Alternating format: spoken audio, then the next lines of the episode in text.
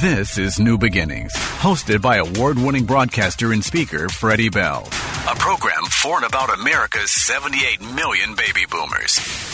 Here's your host, Freddie Bell.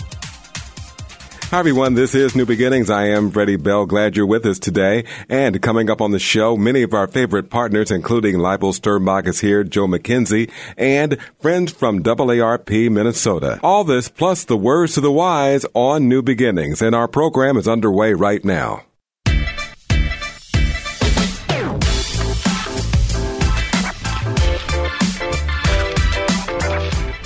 It's time to talk about community challenge grants, but first I need to introduce Cathy McLeer. She is AARP Minnesota State Director, and uh, this is really an exciting time because it, it it gives you a chance to interface with a lot of different individuals and organizations who are really trying to make a difference in our communities. Yeah, the AARP Community Challenge Grants have really infused um, communities with some much needed funds um, these are projects that can make tangible improvements that really kind of jumpstart that long-term change to improve livability in a community. And we know that um, you know great communities take a long time to build, but we also believe that those some of those quick actions can spark some really long-term change. And these grants are designed to give a little seed money to those uh, those groups wanting to make improvements in their community. Can you talk yet about how large the grant uh, pool is and how many grants you, you're looking to make this year? Yeah, well, since 2017, um, the the AARP Community Challenge Grant has funded more than uh, 1,060 projects nationwide, mm-hmm. uh, and we've had a number of projects funded right here in Minnesota. So the city, city of Minneapolis, um, they received a grant last year, uh, really looking at installing seating, signage um, and uh, projectors in some of the mobility hubs. And so making sure people understand how to use public transportation in the community. Um, we had one grant to the Philando Castile Peace Garden, um, really to, you know, create that new public space, uh, memorialize, memorialize Philando Castile and really unify and restore the community. Um, the Eastside Freedom Library has received some funds. Uh, the Veterans Memorial Park, Mill City Church. Uh, this is this was a really fun project. It was an ex- uh, showcasing an accessory dwelling unit, mm. and so really showcasing how um, you know some simple projects like allowing a secondary uh, living unit uh, to be built. Um, on a lot can really provide some great housing options uh, in a community. We're talking with Cathy McLeer about the Community Challenge grants. And when does the grant cycle open and what do we need to do to apply? Yes, the, the grant cycle is open now. Um, and so we would encourage folks um, to go to our website. You can learn more about it at aarp.org forward slash community challenge. Uh, applications are all due by March 15th. Mm-hmm. Um, and again, those funds are dished out quickly, and we ask folks to get those projects done, you know, by November of this year, uh, so that we can really highlight um, those changes that are taking place in communities. I saw that one of your staff members was indicating that there may be uh, two new wrinkles or two new grants this year. Can you talk about that? Sure. Well, we have our, our traditional grants that we've done that really focus on improving those public places, transportation, housing, uh, focusing on improvements to diversity, equity, and inclusion. But this year we have a couple of different ones. There's a capacity building micro grant, um, which provides some additional resources and tapping into some other um, resources that AARP has to really improve walkability or those community gardens, uh, like I mentioned earlier. Mm-hmm. And we also have some demonstration grants. And so helping communities build capacity to change their transportation systems or build awareness of new housing options. So is it open to profit, nonprofit, or uh, what are the requirements to even start the whole process this year? Yes, these are open to nonprofit organizations, so either a 501c3, a 501c4, or a 501c6. Um, so those would be government entities or nonprofits. And uh, a few other organizations would be considered on a case by case basis. But if you have an interest in making your community better and you've got an idea to uh, make something happen, uh, you know, we encourage folks to apply and uh, wish wish folks luck because it's a great opportunity to um, just really infuse some energy into a community. I notice in our uh, warm up that uh, AARP plays uh, several roles to support livable communities. And can you outline those four points for us before we go? Sure. This is really um, making communities uh, more livable for all ages and stages of life. And we do that through, you know, advocating on really important issues. So that might be zoning issues, um, engaging citizens in the process, making sure that people 50 and older are part of the decisions that are happening at their community level. Um, again, we provide those resources and expertise. Uh, so lots of information on our website as well as those community challenge grants. Um, and then really serving as that catalyst or a convener to bring people together to spark ideas of how to make their community stronger. All right. And once again, that uh, website for putting in that application by March 15th. Sure. AARP.org forward slash community challenge. She's Cathy McLeer, AARP's Minnesota State Director, and this is New Beginnings. It's a point Disappointed listening every week at this time on New Beginnings, and right now we turn our attention to Mr. Joe McKenzie. He is the founder of Ripple Connects. The slogan says we turn candidates into contenders, but it's more than just a slogan. That is something they actually do. The website is rippleconnects.com. If you'd like to reach him by phone, you can reach Joe McKenzie simply by calling 613-438-1621. Joe McKenzie, welcome back, and it's, glad, it's good to talk to you. Yeah, Freddie Bell, how are you doing today? Unbelievable. Really to, ready to talk about how we can help people to really start to advance their careers or to develop new strategies on how they can enhance whatever it is that they're doing. And uh, I see the topic today as the challenges of the day's hidden job market. How about if we level set, Joe McKenzie? We've talked about this before, but let's talk we about have, yes. what, what is a working definition of the hidden job market? Well, I think the most commonly accepted definition of a hidden job market is they're simply job openings that are not advertised by employers. And so these jobs are essentially hidden to someone that's only looking for opportunities online. So they're not hidden, hidden. But if you're only looking for posted jobs and you're not talking with people that may know of some openings, not every job gets posted. And that's the definition of a hidden job market. And, and Freddie, I'm, I'm happy to say that we've, at New Beginnings here, we've taken the lead on bringing this topic forward on a regular basis because I know someone today is sitting there eh, going, if I have to apply for another job and I don't hear anything about it and I feel like my job search is stalled and they're only uh, applying for advertised jobs or online jobs, at least we've given them some insight on a potential new path. It doesn't replace applying for jobs that you see online. It augments your strategy. And that's what I want to talk about today. And I, and you know, we've talked about this on a regular basis because Freddie, it needs to be talked about on a regular basis. The hidden job market is real, and it's it's important that someone accepts that they're, they're, they may not be seeing all those jobs. And how are you going to find a strategy that's going to leverage some of those that are still out there but not posted? So, is a hidden job market an intentional uh, phenomenon by the employers? I don't know if it's intentional as much as maybe the reality of it is that if they post a job and they get 500 resumes or 500 people applying, how do they go through that? An HR office or someone, a company without an HR office may say, "Who do you know that could fit this role? We need we need a replacement soon, and we need someone that we can get it, you know, that can step right in." It may just be the reality of this, the, that business that has an opening that just doesn't have that bandwidth to advertise and interview and second interview and, and all that. So I, I think it's it comes down to often reality of today's world that it's tough to onboard people, recruit people, and employers may just say, "Who do you know?" And they use their natural networks to do that. And those natural networks is what we want to tap into as a strategy. We're talking with Joe McKenzie about the hidden job market, the challenges of today's hidden job market. So let's talk about that. What what would be entry point number one to the hidden job market that uh, most people overlook, Joe McKenzie? The, the simplest and most natural way for an entry point in the hidden job market is our bench of advocates, or the people that know us the best through our volunteering and who we've worked with in the past. They're going to be our eyes and ears. They're going to hear from their natural networks about who's looking to add somebody and that's our natural entry point in the hidden job market.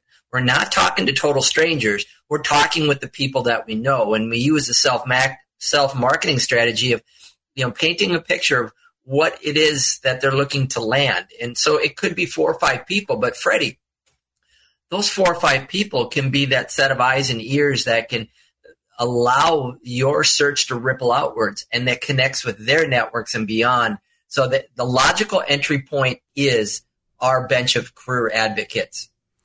So I haven't talked to my uh, bench of advocates in some time. Uh, I may not even have a bench of advocates. And you mentioned four or five people that uh, you can talk to. Is four or five people enough if I'm really in between jobs and I'm trying to get uh, get into uh, get a meaningful a job where I can get my benefits or even just a paycheck each week? I think you do have to look at a, a, strategy of multiplying that outward, and it may not be those initial five or six people. Those those initial five or six may connect you to two or three, and that now you're adding organically to that that that bench. And if if if Freddie Bell advocated for Joe McKenzie with someone, that someone may be that advocate. That might be my newest advocate, Freddie. So if you think about it, you're adding to your advocates by you know working with your first tier first, the people that know you the best. But to answer your question, the more people that have an eyes and ears on what's out there that may not be getting posted, I think you increase the chances of the hidden job market or some of those jobs that are not being posted that co- that comes to you. We're talking to Joe McKenzie about the hidden job market and today's challenges. So you mentioned entry point. So entry point number one was to leverage your bench of advocates. What would be entry point number two? After that, you're you're going to have situations, especially now that the pandemic has caused a lot of us to work remotely, or may not. We may not have seen someone for the past three years. A strategy should be to reestablish some of those connections that may have gone dormant and that can be done through you know social media particularly linkedin is a great way to to use that messaging app. That might be a way to reestablish some of those people that were on your bench of advocates but because of the pandemic or a job change or working remotely you may not have as much regular contact with them. So i think there is that is the challenge today freddie that a lot of people some of these connections have gone dormant because of just the logistics of of the the post pandemic world. So look to reestablish, look to use social media platform to reconnect and never never overestimate the power of reaching out to someone via phone and having a brief but thoughtful conversation about what you want to do next. But I think the key point here is to reestablish some of those connections that may not be as uh, active as they once were just three, four years ago. So is reestablishing the connection different for a millennial or a Gen Xer than it is for a baby boomer? I don't think it's so much different. The, the mode of it might be different. Um, a millennial may text someone that they haven't talked to in a few years, where a baby boomer may pick up the phone. All of us are using social media. I don't think it's different. The only thing I think could be different is the mode of how they reconnect with somebody. All right. Do you have a final thought, Joe McKenzie, before we put a bow on it for this week? There's challenges to the hidden job market. There always is, but the hidden job market is to be worked. But if you don't work it, then you're sidestepping a whole whole segment of opportunities out there for you. So use your bench of advocates and just keep rippling it outward. All right, Joe McKenzie, 763-438-1621. You do some fine work at Ripple Connects. Yes, we do. We turn candidates into contenders. You're listening to New Beginnings. Thanks so much for listening to New Beginnings. I'm Freddie Bell, and it's time now for our national celebration. Today is National Pound Cake Day. It recognizes one of the dessert world's most versatile cakes. Each year, it is celebrated by bakers and cake lovers alike. Celebrate with a piece or two of this deliciously rich delight. The traditional recipe for pound cake makes a cake much larger than most families can consume, as it calls for a pound each of flour, butter, eggs, and sugar, hence the name pound cake. Here in the United States, sour cream pound cake is a popular variation apart from the traditional pound cake recipe. Other variations include adding vanilla or almond flavoring or dried fruits. Here's how you can observe the day. Visit your favorite bakery and pick up a pound of deliciously sweet cake to share. Give the baker a shout out too. Turn on your oven and bake up a traditional pound cake. We have just the right recipe if you like to write me. Invite your friends to join you and slice it up. Add some sweet berries, whipped cream, and a drizzle of chocolate or fruit syrup. And bake some to give to friends for a gift or bring it to work to share with your coworkers. Today is National Pound Cake Day.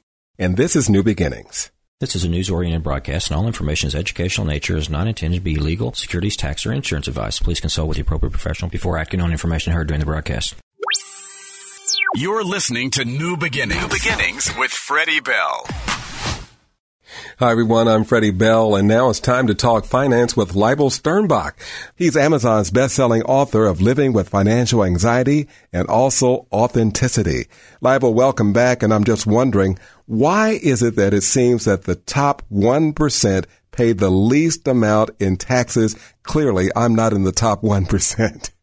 So the two things. One, the top 1%, they pay, you know, Dollar wise, they pay the most in taxes. Percentage wise, they pay the least in taxes. And the reason for it, the reason for it is because our tax code is set up to incentivize certain behaviors.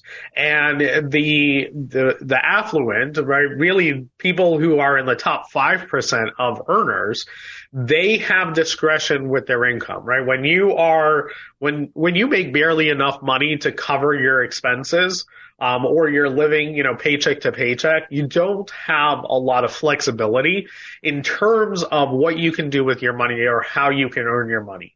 But when you start having extra money, when you start having more than your necessities, then you start to have a choice of how you earn your money.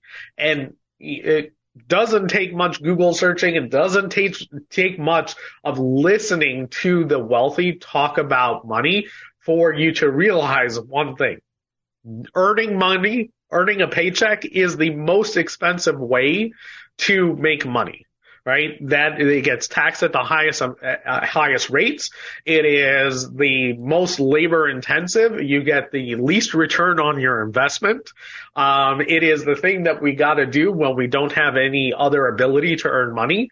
But the second that anyone really uh, develops ability to earn money elsewhere or other ways, they take it. And our tax code is designed to is a, designed to incentivize that behavior because it is good for our country. When you work and you put, you know, you put a hard day's labor in, uh, you know, an honest day's wage, you get paid an honest day's wage, but that honest day's wage just goes to you, right? You pay your rent, you buy your food. It doesn't really circulate in the economy a lot. What we'd much rather have as a country is we'd want you to not put in a hard day's work, but figure out how to hire a hundred people.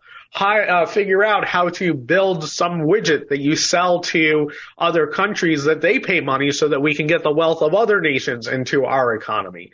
And our tax code is the core of our economic engine that facilitates that transfer of wealth from other nations to us and from within our economy, within our, you know, uh, nation, it facilitates the movement of money to the areas and sectors of the economy that we want to grow. So when we think about why do the 1% pay the least amount in taxes, it's because they are using the tax code to their advantage. They're earning their money in the most tax efficient ways possible. They are spending it um, in the areas that our economy, that our country wants us to spend money, right? So for instance, uh, Elon Musk, right? He built Tesla. Tesla makes more money selling tax credits than they do selling cars. I think the, you know, tw- for 2020, they sold uh, 5 billion worth of cars and 50 billion worth of tax credits. Wow. Right? Yeah, it is a significant amount, a portion of their revenue comes from selling these tax credits. And that's true across the board, right? When you look at the tax, at the wealthy, right? They go into these industries that are up and coming and it's not just because, well, there's great returns on investments when you go into a new field. It's also because there's tax incentives to do it. They own real estate because it's tax advantageous to own real estate. They own, uh, you know, green energy companies and oil companies and coal mines and all of these different companies because there are tax incentives to own those companies, to run those companies, to generate your income that way, as well as giving charity, right? There's incentives to giving charity. And all these behaviors, it's codified in the tax code. It changes every few years what they what what Congress wants you to do. But the one percent understand that taxes is a game. It's a treasure map, and the more that you look to the treasure map to tell you what to do with your money, the least the less you're going to pay on your taxes. So we as investors, we as as individuals, once we meet our necessities, we need to look at our money and we need to say what is the most tax efficient way of accumulating our wealth of you know uh, when it comes time to retirement and we need to take our wealth and we need to turn that into income what is the most tax efficient way to do that? And if we do not do that work of thinking through these decisions congress is going to do it for us and they're going to default to the decision that is most beneficial for them and so when you ask the question, why do the 1% pay the least in taxes, in taxes? It is because they are an active participant in our tax code. They are an active participant in deciding how they earn money and how they pay taxes. And it is something that everyone has the ability to do, assuming that you're meeting your necessities. Interesting. We're talking with Leibel Sternbach. For those who don't have that capacity, liable to hire 100 people, what's left for us to do to participate in this society? So the uh, what I want you to think about, and I, I, talk about this on my website. I got a guide called um, "How to Pay Zero Taxes in Retirement," which I walk through, and I've got a class and a webinar that goes through the uh, same concepts. But the concept I want you to think about is I want you to think about taxes as a ladder right? And what you have is at the bottom rung of this ladder, you've got the least efficient money, right? It's, it's, you're, you got one leg up over being dead broke, right? So, you know, think about wages, right? It, it doesn't really do much. It doesn't do much for the economy. It doesn't do much for you and you pay the most amount of taxes on it. Next up, you have things like, uh, you know, tax deferred, right? So your retirement accounts, right? You don't pay taxes on it right away. You get an immediate incentive right? So it reduces your taxable income. So it's actually doing something for you, right? It's, by saving money for retirement. You're number one, you're reducing your tax liability today. So that's great. And you're saving for your future and you're saving it on a higher account balance. So that's great. Right now, there are people are going to say, no, you should always save for Roth. A conversation for another time. Uh, you know, whether tax deferred or tax free savings is the way to go. Um, but for now, I want you to think of that middle level as things where you have some kind of tax efficiency built in. And then the final level is what I call the tax me when I choose bucket. Um, and this level is what I think of being the most tax efficient. When we're talking about wages, you don't get to decide when you get taxed, right? You get taxed when you earn it. When you save money for retirement, well, Congress decides when you get taxed on that because you got RMDs, those require minimum distributions that you have to take out of your retirement accounts, which, you know, whether it's age 73 or age 75 now, at some point you're going to have to take that money out. And even if you take that money out earlier, you're going to have to pay taxes on it as if it's ordinary income. So it isn't the most efficient. It's better than wages, but it's still you're gonna you're you're gonna pay a high tax bill on it. The final level is the tax me when I choose, and that's the most efficient because you get to choose when and how you get taxed. And it's very possible that you can pay zero taxes on it on, on that money in there. And it is one of the secrets of the wealthy. So if you notice, um, and you can look at Elon Musk because he's he, he's kind of flamboyant about this. Um, but the wealthy very rarely sell their stocks. They very rarely sell things to generate income. Instead, what they do is they borrow against their assets mm. and debt in this country is not taxed. And so they will, they will borrow against their assets and use that to fund their lifestyle. Now, at some point, they're going to have to pay off that debt. Um, and at some point, there's going to be a tax bill due for that but they can defer that for a very long time. And it's in all likelihood that if they play their cards right in terms of investing and how they manage things, they can offset a lot of that tax liability both now and in the future. And so when it, when we talk about the wealthy, it's the reason why they pay less in taxes is because they concentrate their wealth in that in that top level of the tax bracket of the tax efficiency ladder where they get to choose when and how they get taxed and they can defer their tax liability to years when it's advantageous to them. Uh, Donald Trump was actually is is he's in the news on a regular basis about this, about the fact that he has managed to get tax refunds from the government, uh, despite you know generating millions of dollars uh, from his businesses, because he's able to use the tax code so efficiently. Um, and so we as regular people, we have the ability to do it. We have the ability to do it on, you know, perhaps a limited basis, but doing things, whether it's investing in, you know, uh, tax efficient invest, uh, um, positions, whether it, it's about doing things like Roth conversions in years where it's advantageous. So, you know, you lose your job and you're looking for a new job. Well, that's probably a great year to do a Roth conversion because your tax, your, your tax liability that, be, that year is going to be really low. So there are lots of opportunities. You just need to be on the lookout for you because the IRS is not going to come to you and say, Hey, you have all these opportunities to save money on your taxes. You have all these opportunities to accumulate wealth. Nobody is going to come and tell you that these opportunities exist except for yourself. You're going to have to go out there and you're going to have to find them. Um, or hire for yourself a great financial advisor who is aware of these opportunities and not every advisor is. You mentioned uh, a, a, Roth conversion being a really excellent way to save money on taxes. So if somebody's trying, they're starting, they're considering taking advantage of these tactics you've just outlined, what's the best way to get them started?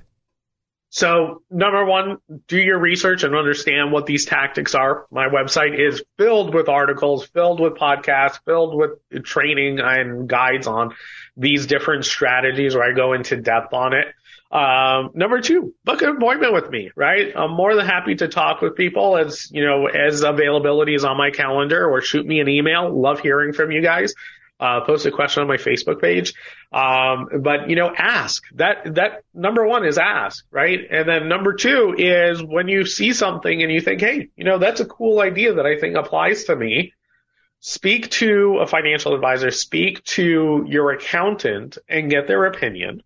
And then don't just take their word for it. Get a second opinion, right? Because some people will be overly aggressive, some people will be overly conservative, but you want to kind of see, you know, get all sides and then make a decision for yourself.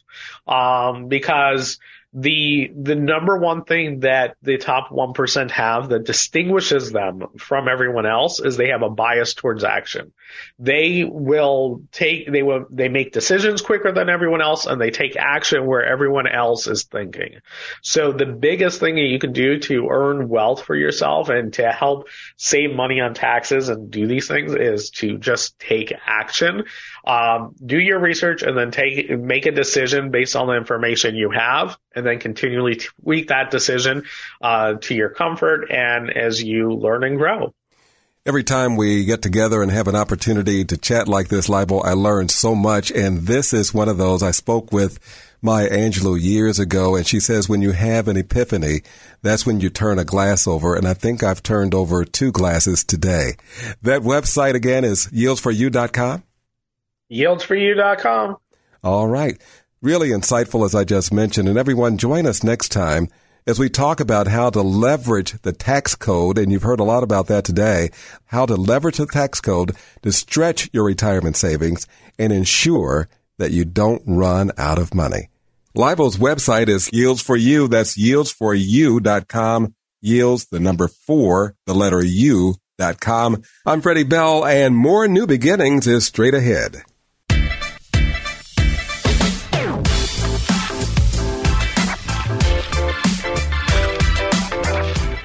Just for fun this week on New Beginnings, are we suffering from app overload? You know, people download a lot of apps, but they abandon 95% of them. That according to a study by Nuance. The bottom line, we keep using the same apps. Here's a quick joke for you. An angry wife said to her husband on the phone, Where the heck are you? The husband responds, Darling, do you remember that jewelry shop where you saw that diamond necklace and totally fell in love with it? And I didn't have the money at the time, but I said, it'll be yours one day.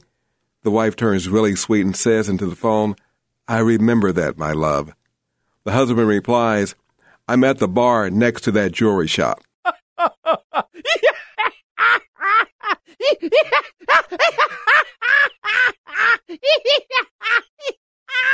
Did you know that U.S. adults get roughly 12% of their calories from fast food? And that whole 12% is going straight to our McMiddles. A recent study found that 11% of Americans had streamed or downloaded pirated television shows, movies, or live sports in 2022. What does that say about you?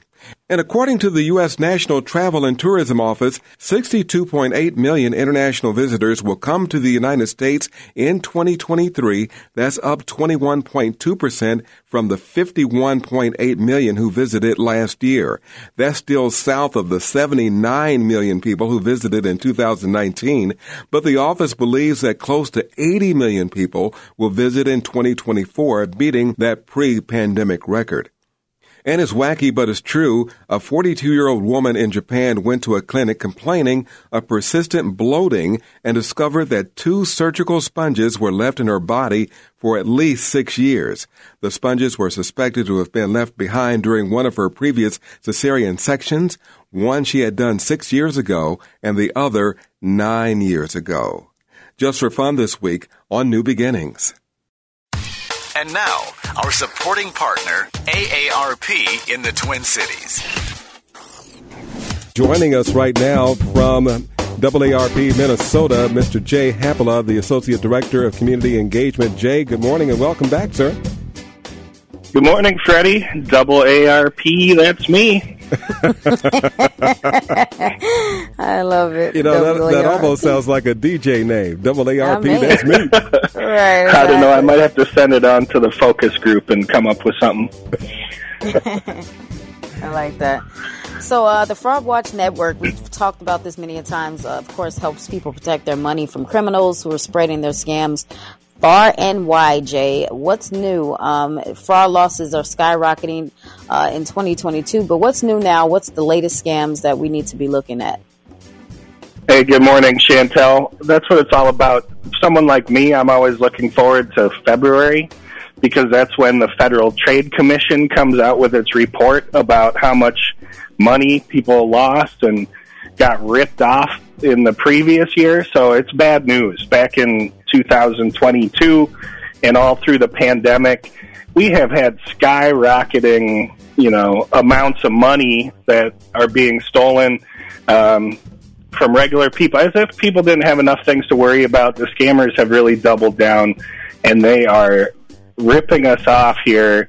Um, in you know right now, and it's really increased, and and it's causing someone like me, who this is my job, it's causing me to think again about how are we going to prevent and help people stay safe from all of these scams because it really as much as hard as we're working to try to educate people and uh, prevent this crime it is increasing more than ever before. Mm. so tell us how bad is it jay? Uh, what, what are we looking at as far as the numbers go for reported stolen money in 2022 yeah it's billions of dollars. So you know, um, last year it was almost nine billion dollars that were, were reported lost in all these scams to the Federal Trade Commission. If you go back before the pandemic in 2019, it was a quarter a quarter of that amount. So just in these last few years that we've all been dealing with, um, it's increased by four times, and there's some reasons for that. You know, people are more isolated than we used to be. We're using this technology that keeps the scammers anonymous. Um, really, our, the technology as it's increased, we haven't kept up with the consumer protections that keep people safe and protected when it comes to how money is being transferred right from your cell phone or through other techno- technological means, I guess. Um, and the scammers are really being more sophisticated. If I think back to how I was monitoring these scams before the pandemic, you'd see a lot of nonsense in the emails that have misspelled words and mm-hmm. they look like junk. But mm-hmm. nowadays, those scams look really real. So what I'm, you know, I want to come on the radio today and tell people if you thought you were safe from these scammers before, it's time to think again and really take some time out of your life and get yourself educated about how these scammers are operating today, or else, you know, compared to just a few years ago, you're as much as four times more likely to lose money to these scams mm. um, today. Wow, it's a scary thought, and I, I, always think about you know why that is, and, and, I know you talked about people being more isolated, the scammers are more sophisticated, but then I always think about like these cash app, these you know these apps where you can transfer money. Are, are the scammers coming from that angle? Um, I know that email is always a big deal where they're actually using major company names and pretending to be a major company or corporation, and then people give their information. But um, would you say that a part of the biggest reason where there's a big boom. Is it because of the transferring of money the way we do it these days? yeah. Here's an analogy. I mean, how many times have you been sitting there on your phone? Maybe it's late at night and you're scrolling on some shopping website and you say, Hey, those shoes look nice. Or, Hey, mm-hmm. you know, I want to buy this uh, equipment that looks good to me. And you just can very quickly make a decision and spend your money.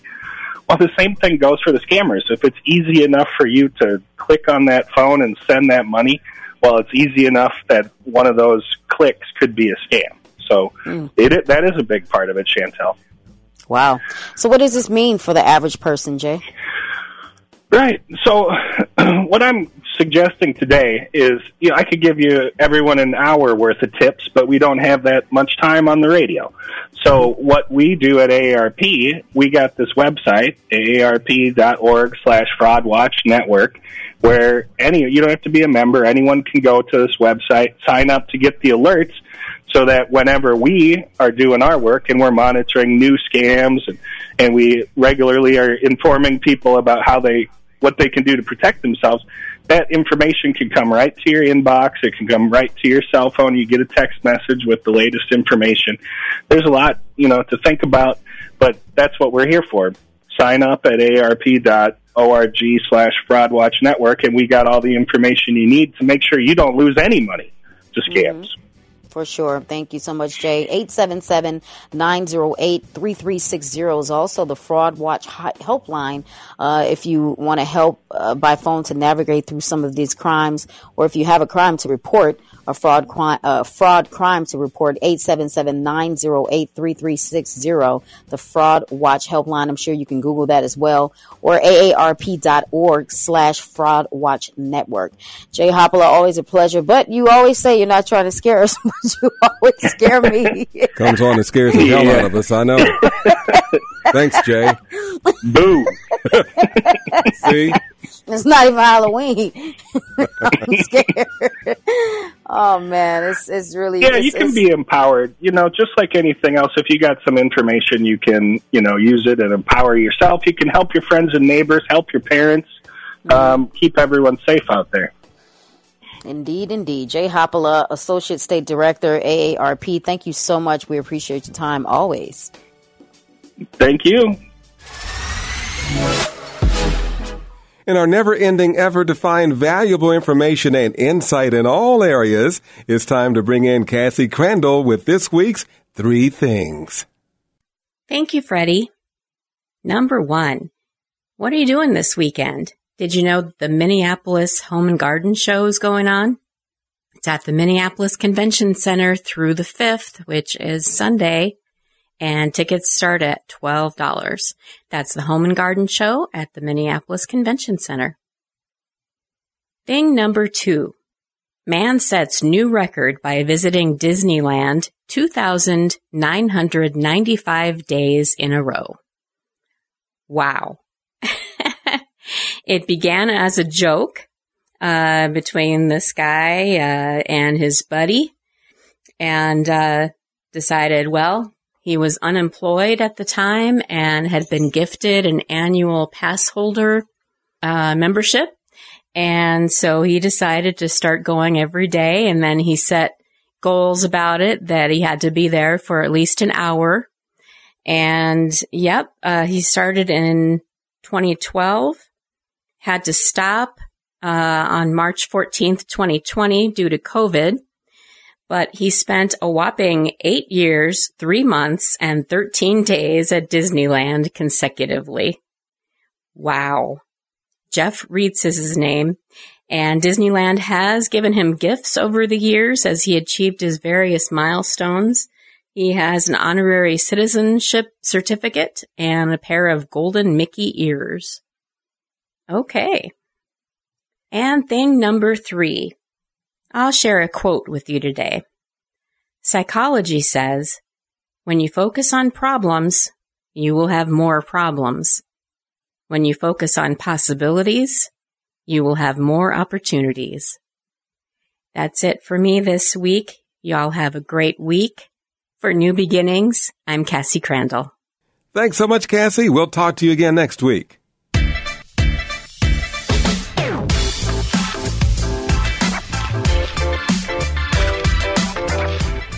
I'm always so grateful that you join us each week on New Beginnings. It's appointed listening on your favorite radio station. And it happened this week. In 1922, the first radio conference took place in Washington, D.C. In 1925, Alaska's Glacier Bay National Monument was dedicated. In 1958, Columbia Pictures co-founder Harry Cohn died at the age of 67. In 74, the first issue of People magazine hit the newsstands.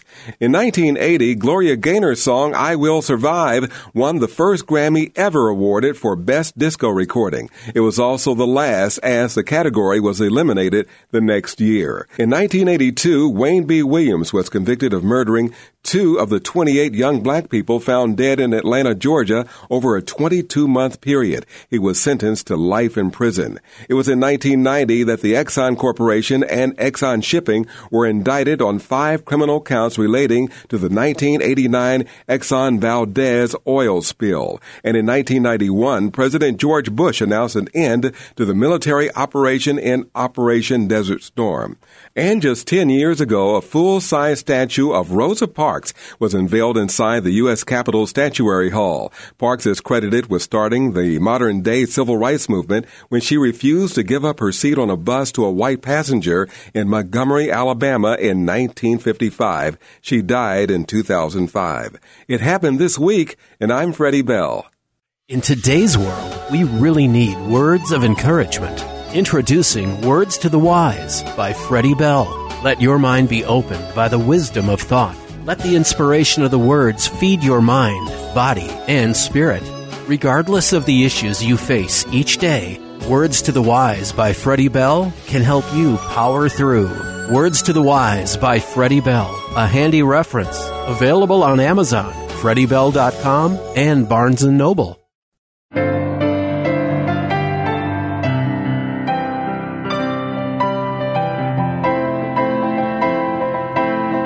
As New Beginnings continues, we now take you to the spirituality portion of our program, where we introduce the senior minister of Unity South Twin Cities, the Reverend James Stacy. We now join Reverend Stacy with a program already in progress.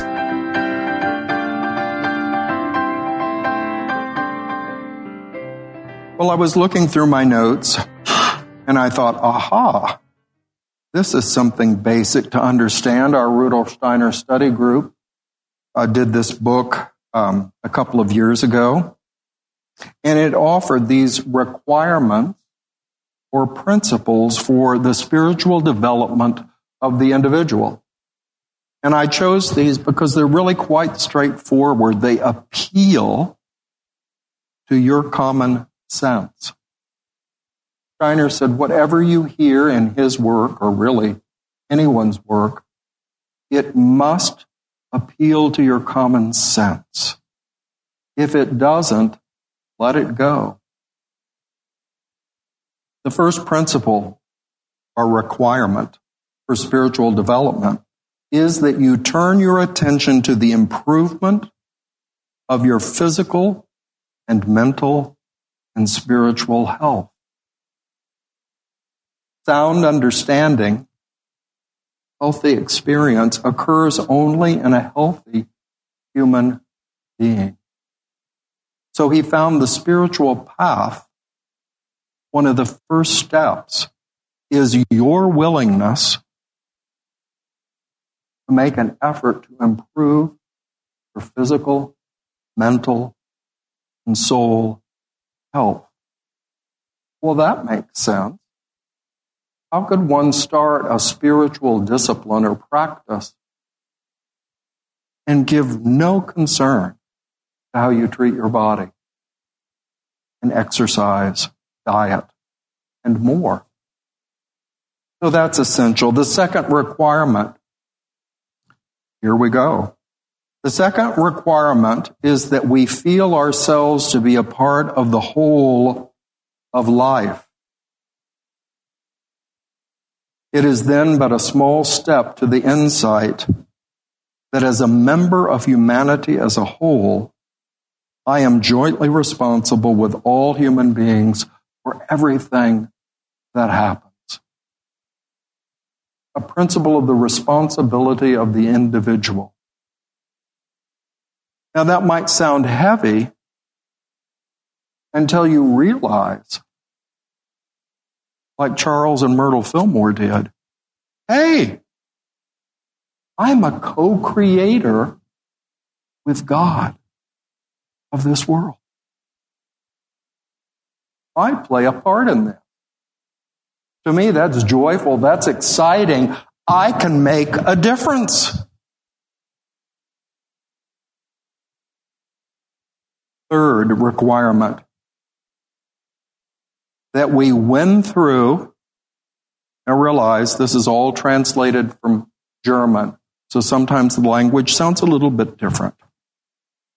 We win through to the conviction that thoughts and feelings are as important for the world as actions.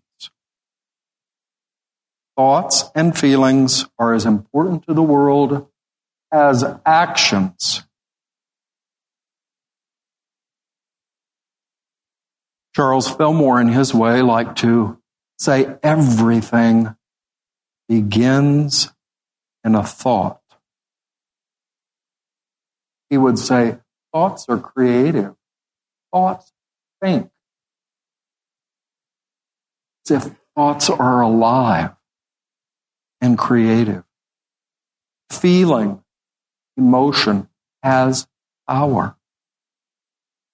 Many people by the 20th century had been taught that thought and feeling is your private business. You don't talk about it just keep it in here. It's not really real. It can't really do anything. For Steiner and for Fillmore, the thoughts you hold, the feelings that warm your soul are as important as your outer actions. That was a key element to spiritual development. Our inner life is important, essential. It's not something we just don't talk about. We keep inside ourselves and nobody will know what I'm thinking or feeling. It's important. The fourth requirement is that we acquire the conviction that our true nature does not lie out there, but in here.